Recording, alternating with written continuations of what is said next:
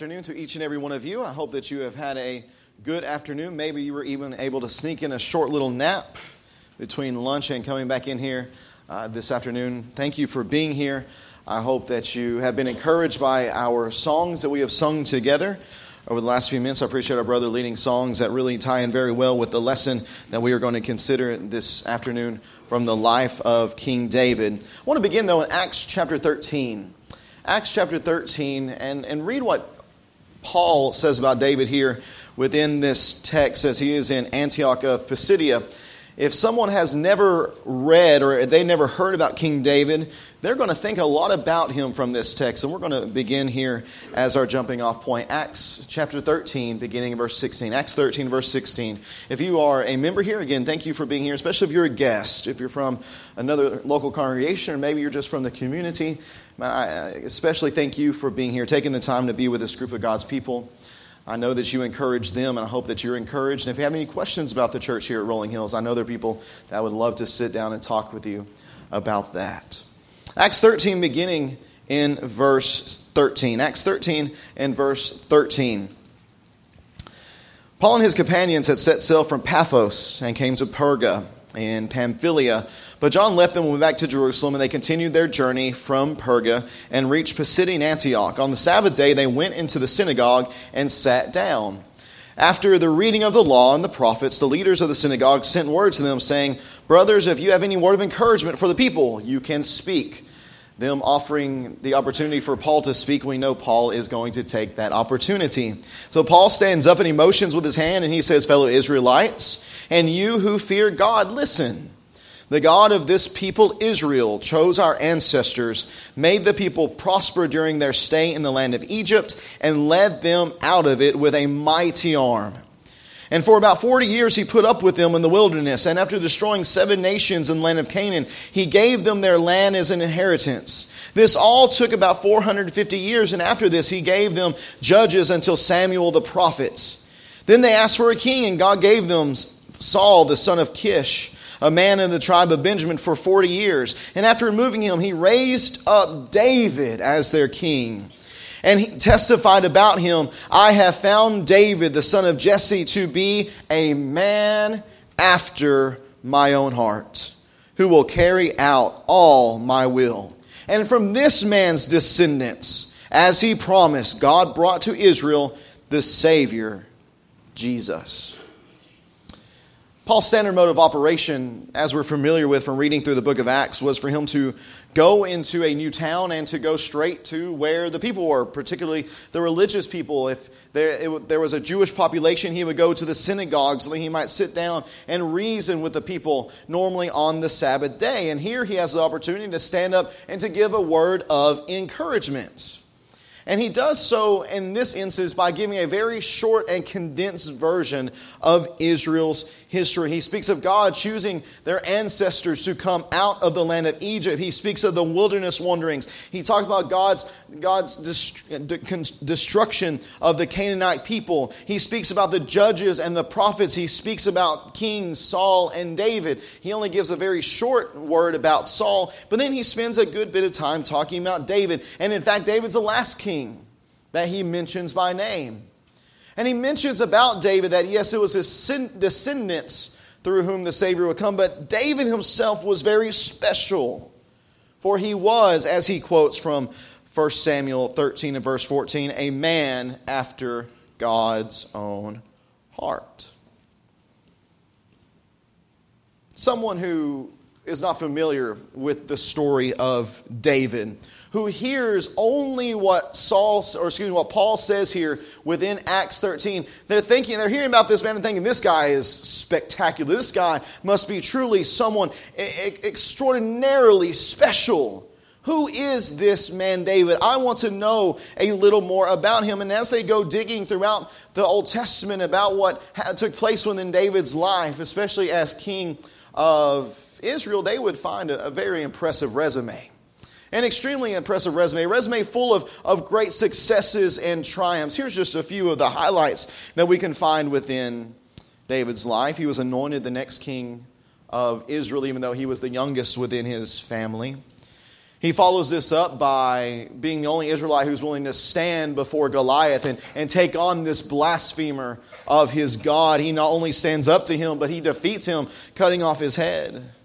After the death of Saul and, his installment as king, David does a number of great and mighty acts. He takes back Jerusalem, 2 Samuel 5. He brings the ark, of, uh, he brings the ark to Jerusalem, 2 1 Chronicles 15. And he has numerous, numerous victories over the enemies of Israel.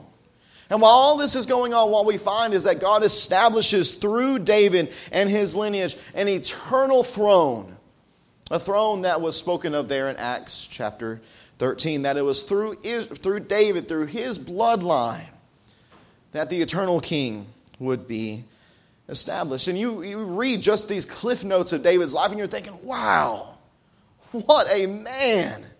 What an impressive individual. And yet we know that each coin has two sides. It would be wonderful, I'm sure David would love for his life to only consist of these highlights, but we know that David's life also included some missteps and shortcomings. He has some difficulties and some failures. Here are a few of those low lights, we might call them. We know that David had difficulties with Saul that Saul was very jealous of David and his being anointing as king, and Saul pursued him to even try to kill him. We see this throughout uh, the book of 1 Samuel, those latter chapters. We know that David's children had issues, that his son Amnon violates his sister Tamar, and then David doesn't seek retribution, and because of that, his other son Absalom takes out vengeance against Amnon for that sin. And Absalom being overcome by what has taken place within his family his, and his father not doing what he felt he ought to do, he leads a rebellion against David. And, and this nearly splits the kingdom and it ends with, with Absalom's death. David in 2 Samuel 24 and 1 Chronicles 21, he takes an unauthorized census, which results in uh, a great plague going through the Israelite people that causes much harm and even death. And then we know, sadly, from Second Chronicles 22 and verse 8, that David is not allowed to be the king who builds the, the physical, structural house for God because, as that text says, he had shed much blood and he had waged many wars. It could be that as David, or as God tells David that you have shed all this blood, that you've waged too many wars, that he's speaking of, of one and the same thing. Or it could be that David's mistakes that led to the shedding of blood was also standing in the way of him being able to, to erect this glorious house for God. Yes, it was that David was a mighty warrior. And yes, it was that he had many, many great victories against the enemies of God. But it wasn't just that he shed the blood of enemies of God, he was also involved in the shedding of innocent blood. It was David's inaction against Amnon which led to Absalom killing him and all the death and the chaos that ensued from that. And yet, we would say that probably still is not the lowest of low points within David's life. That low point would probably rest in the situation that took place between him and Bathsheba.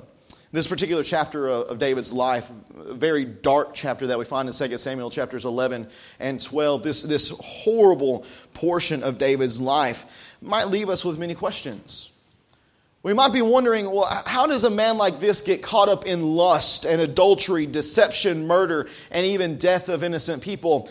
How does this man, this godly man, this man that is praised by, by Paul in Acts 13, this man that is said even to be a man after God's own heart, how does this man fail? How could he fail? Of all the people who could fail, how could he be involved in such a thing. A, a, story that even the midday soap opera writers would have a hard time putting together with all the various details that took place within 2 Samuel 11, 2 Samuel 12. Well, this question that is asked, how could this man after God's own, God's own heart, how could he fail so miserably, is a, is a question that was posed in a book that I read called How to Ruin Your Life. There's a lot of self help books. This one was a self destruction book. Not really. It was a great book written by Eric Geiger, which just examines David's life and examines his life and in the life of other people to see what mistakes did they make that led to failures that resulted in, in horrible consequences within their lives. What we're doing in this series of studies is we're looking at choices. That there are important choices that all of us make within our lives. That our lives are built upon choices. This morning, we looked at the greatest choice whether or not we will submit and surrender to God. What we're going to talk about this afternoon, though, is, is something concerning temptation. Temptation, the sins that we could be involved in in our lives. We understand that David made the choice to sin. We're going to look at that throughout the story. But what we're going to do at the very end is we're going to look at three things that he did that helped to aid him making that mistake. Three things that contributed to him not just making the mistake, but continuing, continuing to, to be sucked into this black hole of sin. That's what we want to talk about this afternoon together as we consider David's greatest failure here within his life. What we're talking about, of course, from 2 Samuel chapter 11 is the episode concerning David and Bathsheba. 2 Samuel chapter 11, beginning in verse 1. 2 Samuel 11 and verse 1. The Holy Scriptures of God says that in the spring, 2 Samuel 11 and verse 1. In the spring, when kings march out to war, David sent Joab with his officers and all Israel, and they destroyed the Ammonites and besieged Rabbah. But David remained in Jerusalem. And one evening, David got up from his bed and strolled around on the roof of the palace. And from the roof, he saw one bathing, a very beautiful woman. So David sent someone to inquire about her, and he said, Isn't this Bathsheba, daughter of Eliam, the wife of Uriah the Hittite? David sent messengers to get her. When he came, he took her for his own. What we see, this first mistake of David, this first choice that he made, is that he, he doesn't really make the choice to see Bathsheba. That just seems to be something that took place. But what he does is he makes the choice at this point to pursue her.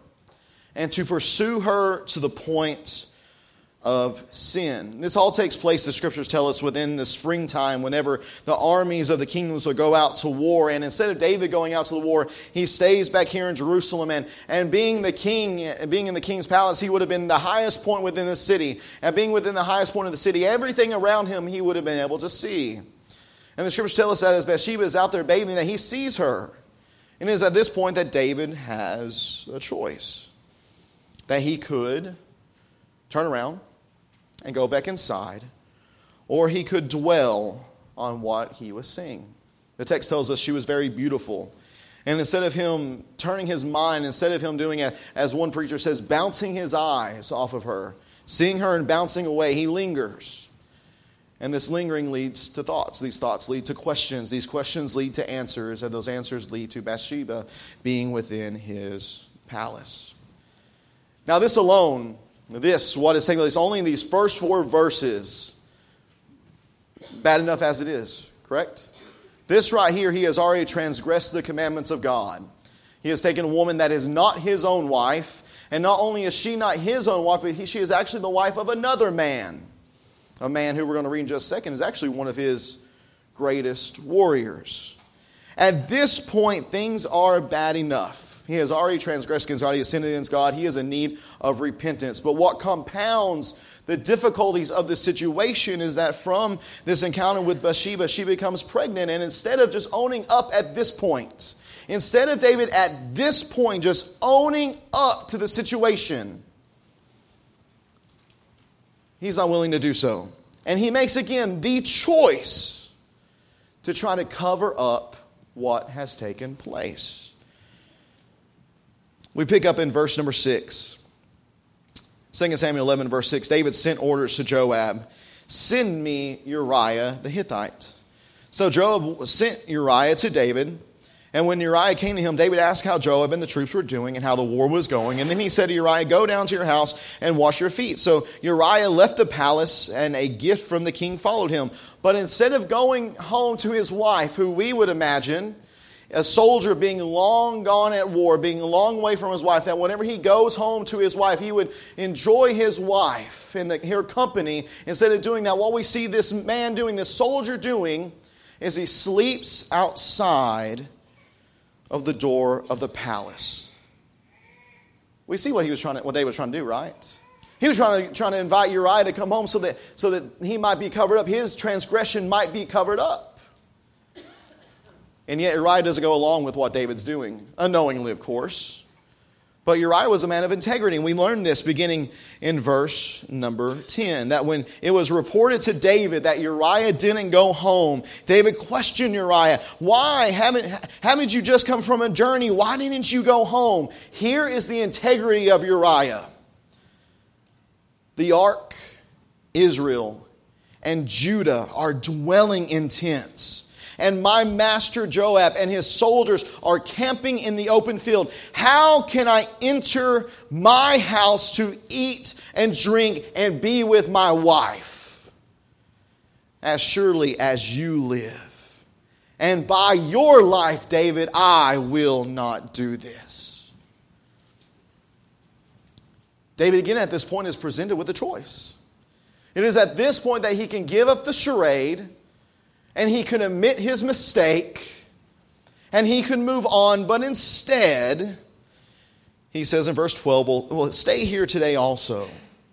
And tomorrow I will send you back. So Uriah stayed in Jerusalem that day and the next. And then David, verse 13, invited Uriah to eat and to drink with him, and David got him drunk.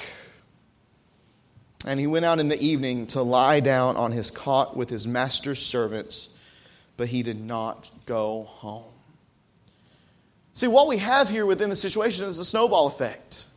That the first mistake that David made with Bathsheba, in order to cover it up, because he wasn't willing to, to repent, it doesn't seem he was willing to fess up to it. Instead, what he has to do is try to cover up. It's kind of like we tell one lie, we have to tell another lie to cover that lie. We have to tell another lie to cover those lies, and so on and so forth. That's what we have within this situation. It's a snowball of wickedness and poor, not poor, wicked decision making on the part of David. That he commits this first sin and then tries to cover it up with Uriah. That doesn't work. So he gets Uriah drunk, so he tries to cover it up again, and that still doesn't work. At this point, David again has a choice. I can either confess what I have done and put everything out in the open, or within his mind, I'm the king. I have power. I can fix this situation. Verse 14 the next morning, David wrote a letter to Joab and sent it with Uriah. In the letter, he wrote, Put Uriah at the front lines of the fiercest fighting. Then withdraw from him so that he is struck down and dies. You know, this next choice that David made this portion of the mistake to me is the most ghastly. It, it, to me is the most despicable portion of this whole ordeal. And part of that stems from the disrespect that David shows here. Maybe you've, maybe you've caught this before. I don't know if I've always caught this. Maybe it was in studying for this particular lesson that I caught this for the first time. Verse 14. That David wrote a letter to Joab and he sent it with Uriah. Little did Uriah know that within his hands, the letter that was being sent from his king to his commander was his own death plot. That Joab delivered the letter that would lead to his death. Verse 16 tells us that when Joab was besieging the city, he put Uriah in the place where he knew the best enemy soldiers were. And then the men in the city came out and attacked Joab. And some of the men from David's soldiers fell in battle, and Uriah the Hittite also died. So Joab sent someone to report to David all the details of the battle. And he commanded the messenger, When you finish telling the king all the details of the, the, the battle, if the king's anger gets stirred up, and he asks you, Why did you get so close to the city to fight? Didn't you realize that they would shoot from the top of the wall at Thebez, who, who struck Abimelech, son of uh, Didn't a woman drop an upper millstone on him from the top of the wall so that he died? Why did you get so close to the wall? Then, then say, Your servant Uriah the Hittite is dead also. And then the servant or the messenger left. Because by anybody's good, good battle strategy, you would think that what is taking place here is horrible battle strategy. If you're trying to besiege a city and you know that there are people on top of the wall who can easily shoot down at you, or that who can drop heavy objects down on you, why would you attack? Why not just sit back and, and wait them out? Any good military commander would say that's the right thing to do. And Joab anticipates that. And he says, Oh, just remind him that, that Uriah is dead. And that's what happens. When he arrived, he reported to David all that Joab had sent him to tell. And the messenger reported to David, the man, the men gained the advantage over us and came out against us in the field. But we counterattacked right up to the entrance of the old city gate, or the city gate. However, the archers shot down on your servants from the top of the wall, and some of the king's servants died. Your servant Uriah the Hittite is also dead. David told the messenger, verse 25, say this to Joab, don't let this matter upset you, because the, the sword devours all alike. Intensify your fight against the city and demolish it. Encourage him. How disgraceful. How absolutely disgraceful of an attitude and a disregard for the life of his servant. One that was faithful to him, do we see within David. And even worse, when Uriah's wife heard that her husband had died, she mourned for him. Verse 27 When the time of mourning ended, David had her brought to his house. She became his wife and bore him a son. Yet, what we read here at the end of verse 27 of 2 Samuel 11 is that the Lord considered what David had done to be evil. At this point, at this point, as we're reading the narrative, what are we thinking? If we're reading this for the very first time, we're hot, aren't we? We are upset. We are thinking, how could David get away with such thing? How could someone who is said to be the man after God's own heart, how could he do something so wickedly? And why would God let him get away with it? Why would God let David's evil go unchecked? Someone who should have known better. There's a chapter 12. And in chapter 12, in verse 1, we realize that David accountable. And because of David's sin, it leads to great heartbreak. So the Lord after it being written by inspiration that what David had done was evil, the Lord in chapter 12 and verse 1, 2 Samuel 12 and verse 1, the Lord sends Nathan to David. And when he arrived, he said to him, he gives him a story. This is what he shares. That there were two men in a certain city, one rich and the other poor. The rich man had very large flocks and herds, but the poor man had nothing, nothing at all except one small ewe lamb that he had bought.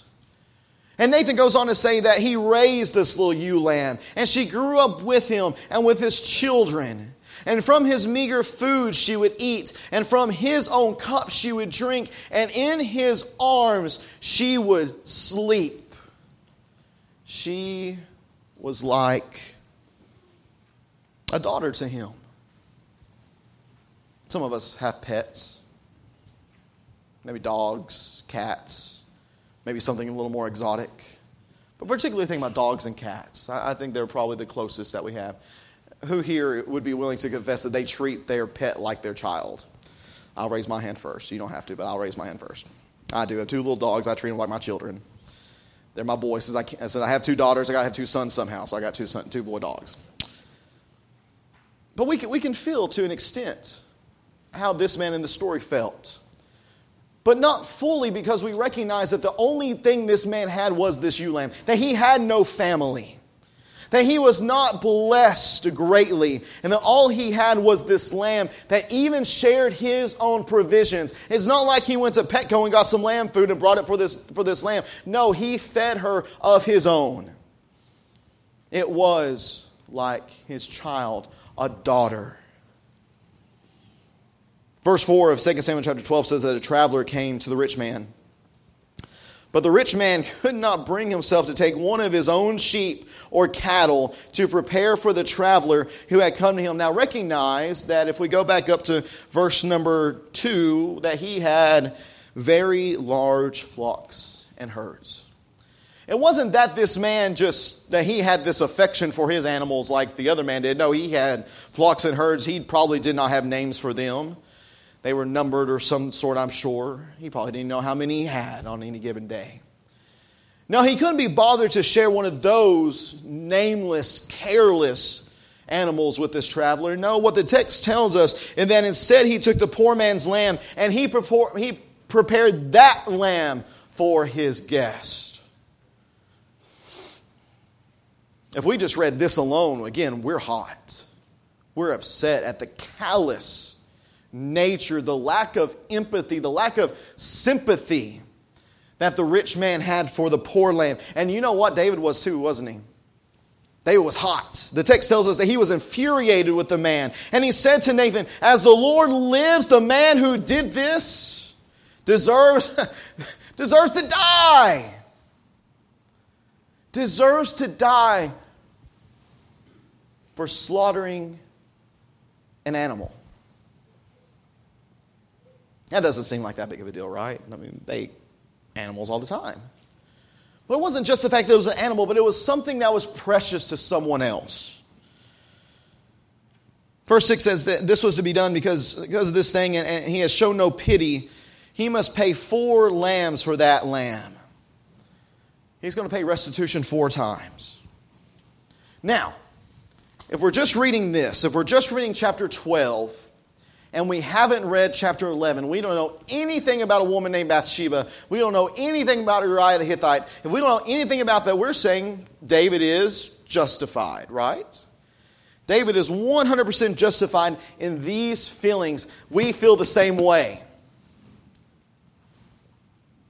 But there's chapter 11.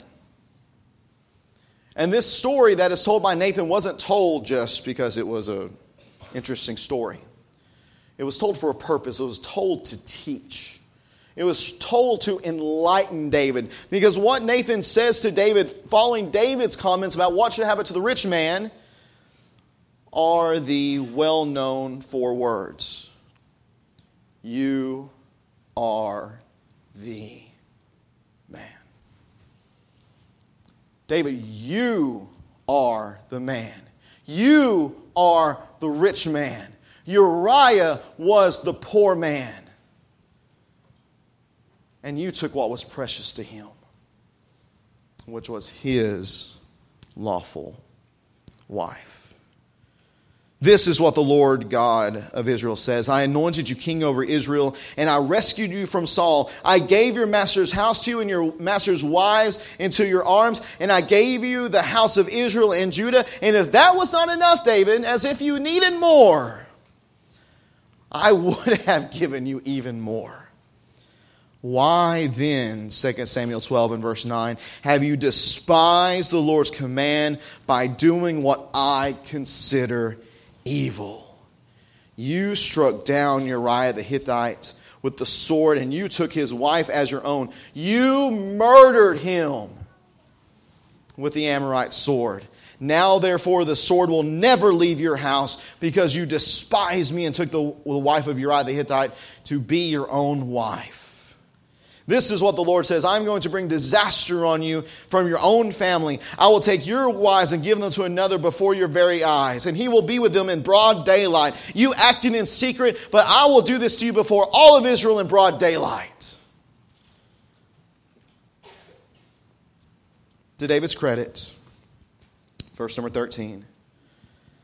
He said to Nathan, I have sinned against the Lord. And Nathan replied to David, And the Lord has taken away your sin. You will not die. However, because you treated the Lord with such contempt in this manner, the son born to you will die.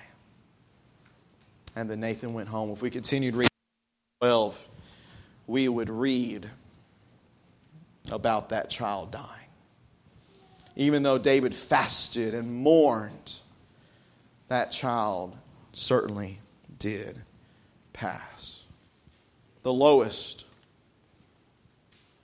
of low points within David's life are found here within 2 Samuel chapter 11 and 2 Samuel chapter 12.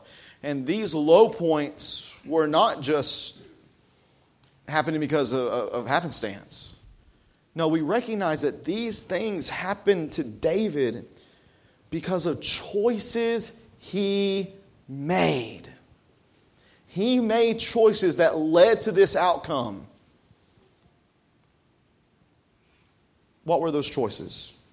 What were some things that he did that led to this great sin? How did he fail? Three things I want to share with you as we close this study this evening. Number one, first choice that David made that led to this failure is that he isolated himself. David isolated himself. I'm very convinced that all of the detail that is given to us within Scripture is given to us for a reason. I believe that the Holy Spirit inspiring the writer to, to write about this taking place during the springtime whenever the kings go out to war that is given to us for a reason i believe it is given to us for a reason that david stayed back in jerusalem now previous to this in 2 samuel 10 joab and the armies had defeated the ammonites we read that in chapter 10 and verse 14 but now it's time to go really go for the throat it's time to put the foot on the throat and put down the Ammonites for good by sieging the capital city of Rabbah. So Joab's gone. He's an important figure that we'll see even later on in this book. The only person that seems to be here within Jerusalem at the time that was a really trusted, trusted right hand man to David was Nathan, yet he doesn't appear until the very end of the story. I wonder how much different or how differently this story would be if Joab was home in Jerusalem. Because what we see later on within 2 Samuel, in 2 Samuel 19 and 2 Samuel chapter 24, is that Joab was somebody who was willing to stand up to David and say, David, you need to, you need to watch yourself. You need to pump the brakes on what you're doing right now. He does this in 2 Samuel 19. He confronts David while he is mourning Absalom's death, and he tells David, Listen, you're mourning the death of your son, and I get that. But you're not giving any attention, you're not showing any appreciation for the men who are loyal to you. And if you don't show them attention, if you don't show them appreciation, they're not going to be loyal to you for very much longer. David, you need to be better. He says later on, just five chapters later, chapter 24, that it was Joab who tried to stop David from taking the unauthorized census. He tried to tell David, David, you don't need to do this. And yet, Joab wasn't here whenever David saw Bathsheba. It doesn't seem that he had anyone around who was willing to take a stand and said, David, she's not your wife. You have no right to her.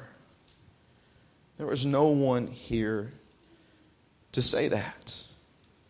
David isolated himself from those who would keep him on the straight and narrow. And, brethren, if we make that same decision to isolate ourselves, to not allow from our good brethren who are positive influences to actually influence us, then we ought not be surprised whenever we run into the same kind of ruin. Hebrews 10, 24, and 25, that's exactly what that's speaking about. It's not the, the hammer verse to go to tell somebody you got to be at church. That's not what that text is about. That text is about the benefit that we get from being around brethren. Yes, we be around brethren during the assembly. Yes, of course, this is a great time to do that. But it's bigger than that. It's about any time we can be around brethren, we can be around them to be influenced, to be stirred, to be provoked to love and good works. When we are around our brethren, don't you feel more faithful often? Let's be honest. If you can be around two different groups of people, if you can be around the people of the world, or you can be around your brethren, which of those two situations do you feel stronger? Which of those two situations do you feel more faithful? Do you feel more spiritual? Is it not around the other hot, burning coals of faith in your brethren? See, if I'm a coal, When am I going to be hottest? When I'm surrounded by other coals? Or when I'm over here all by myself? It's over here, isn't it? It's over here. Every single time. That's why it's so important that we spend time with our brethren, not just in the assembly. I encourage you to spend as much time with your brethren as possible. Don't neglect the world. We, we are in the world. We have to be in the world. We are. Let, let us try our best to influence others. But we cannot isolate ourselves from those who have the greatest positive influence on us. Because it might be that there comes a situation where Galatians 6 and verse 1 needs to be present in my life. It might be that I'm making a bad situation and someone who is spiritual comes to me and says, Nick, you need to stop. That they come to me in the spirit of gentleness and they say, Nick, you need to consider what you're doing. You're a disciple, you need to do better. We need that sometimes, don't we? David most certainly needed that. And yet he didn't have it because he had isolated himself. Good brethren, we will always be better off when we are surrounded by people like faith who are going to hold us to the high and holy standard that God has for us. Don't make the same mistake of, David. Don't isolate yourself. Choose to surround yourself with good influences. But secondly, Secondly, the second mistake that David made, the second choice that he made, is that he failed to stay busy. He failed to stay busy. Again, referencing 2 Samuel 11, verse 1, David decided to not go out to war. Instead, he stayed in Jerusalem. And, and I understand that, that there might have been encouragement from his fellow soldiers David, go rest. Rest is good sometimes. Sometimes we need to rest. Sometimes we need to, to, to take ourselves away from situations in order to recuperate and, and gain strength again. Maybe that's what David was doing, so we don't want to fault him too much. So, if that's the case, if he was truly just trying to recuperate and gain his strength back, if that's what he was doing, he still failed to stay busy in the fact that instead of seeing, instead of seeing her, and bouncing those eyes and going off to do something else to get his mind off the situation, what did he do? He lingered. David lingered in the situation. He didn't do something to get his mind off of what he had seen. He lingered on it. He dwelt on it. And because of that, he was led to sin. We've all probably heard the, the phrase, idleness is the devil's workshop. Can any of us relate to that? I can. I can relate to that, that whenever I have nothing going on, whenever I have nothing else preoccupying my time, then it is really easy in that moment to make poor decisions. Because that's the thing about being a disciple, isn't just about not doing what's wrong. Brethren, it's about doing what is right.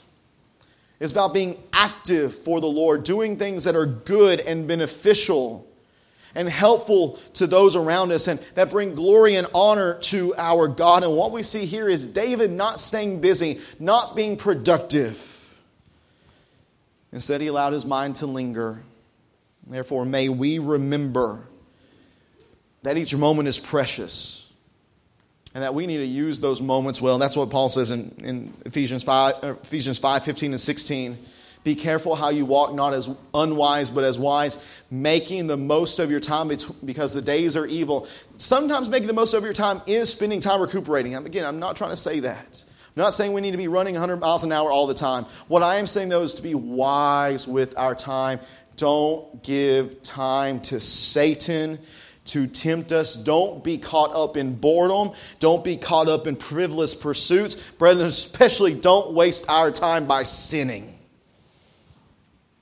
David found himself lingering over Bathsheba in his boredom, and it led to great loss.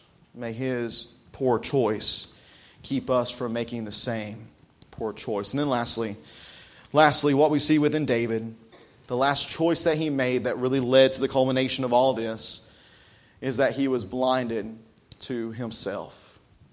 David was blinded to himself. He, he was not able, because of everything that had been going on, he was not able to recognize just how far down the black hole of sin he had gone. Because it wasn't just that this man of, after God's own heart had lusted. It wasn't just that he had lusted, but he had let it take him to adultery. He had not just sinned, but he allowed that sin to lead him to try to cover it up. It wasn't only that he betrayed a trusted countryman, but instead he had him killed. It wasn't just that he committed a great evil act, he, he, he, did the greatest evil thing that he could possibly do taking the life of an innocent man that led to further innocent life being shed. Again, that story that Nathan told wasn't just for kicks and giggles. He didn't just share that story to pass the time.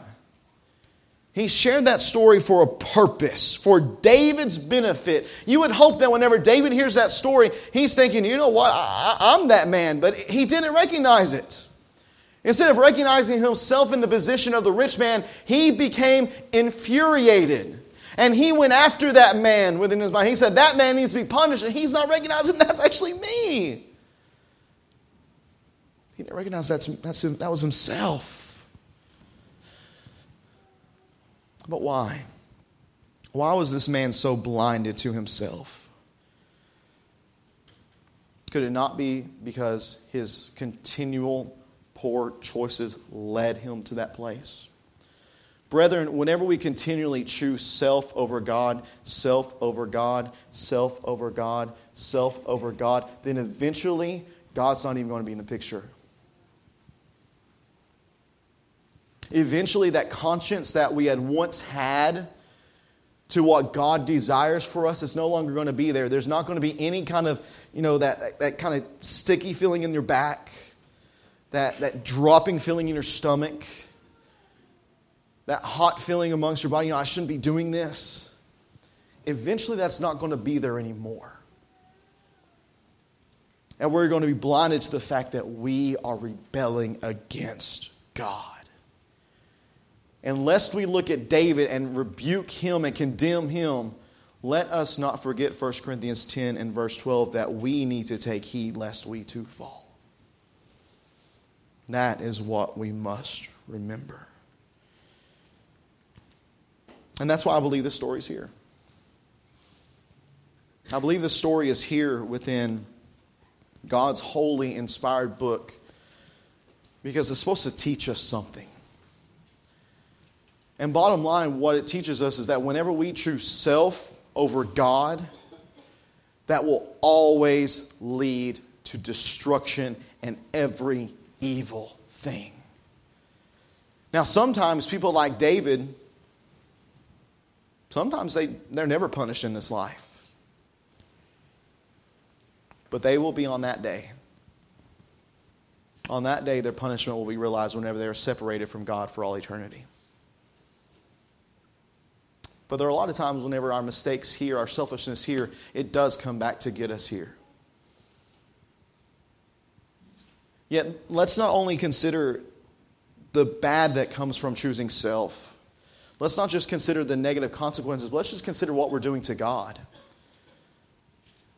That we're telling the God of heaven who created us, and not just the one who created us, but the one who gave his son to die for us, though we were enemies, as we discussed this morning, that we're telling him in that moment, whenever we rebel against him, whenever we choose ourself, that's not good enough, God. I don't care about you. I don't care about what you've done for me. I don't care that you sent your son for me. When we choose ourselves, that's what we're doing. And the first time that might be difficult to say through our actions, but eventually it'll just be second nature if we continue to choose self time and time again. We ask the question how could the man after God's own heart fail this miserably? The answer the answer begins with a first. I choose self. And it continues with an additional I choose self. I choose self. I choose self. I choose self. Brethren, if David could fail, what does that say about us? Hope that you'll dwell on these things whenever you are presented with a choice God or self. When the evil one tempts you and gives you the opportunity to choose self over God, I hope to God that you will remember David and his mistakes. And that you will allow yourself to learn from his mistakes without having to learn for yourself. Let's close with a word of prayer, please. Our most righteous Father in heaven, we are so very thankful for your word. Your word teaches us so much from the things that are recorded in it, for the great victories of, of your faithful people, but also times whenever they made mistakes. Lord, we are heartbroken to consider all of the, the horrible consequences of David's sin within these texts.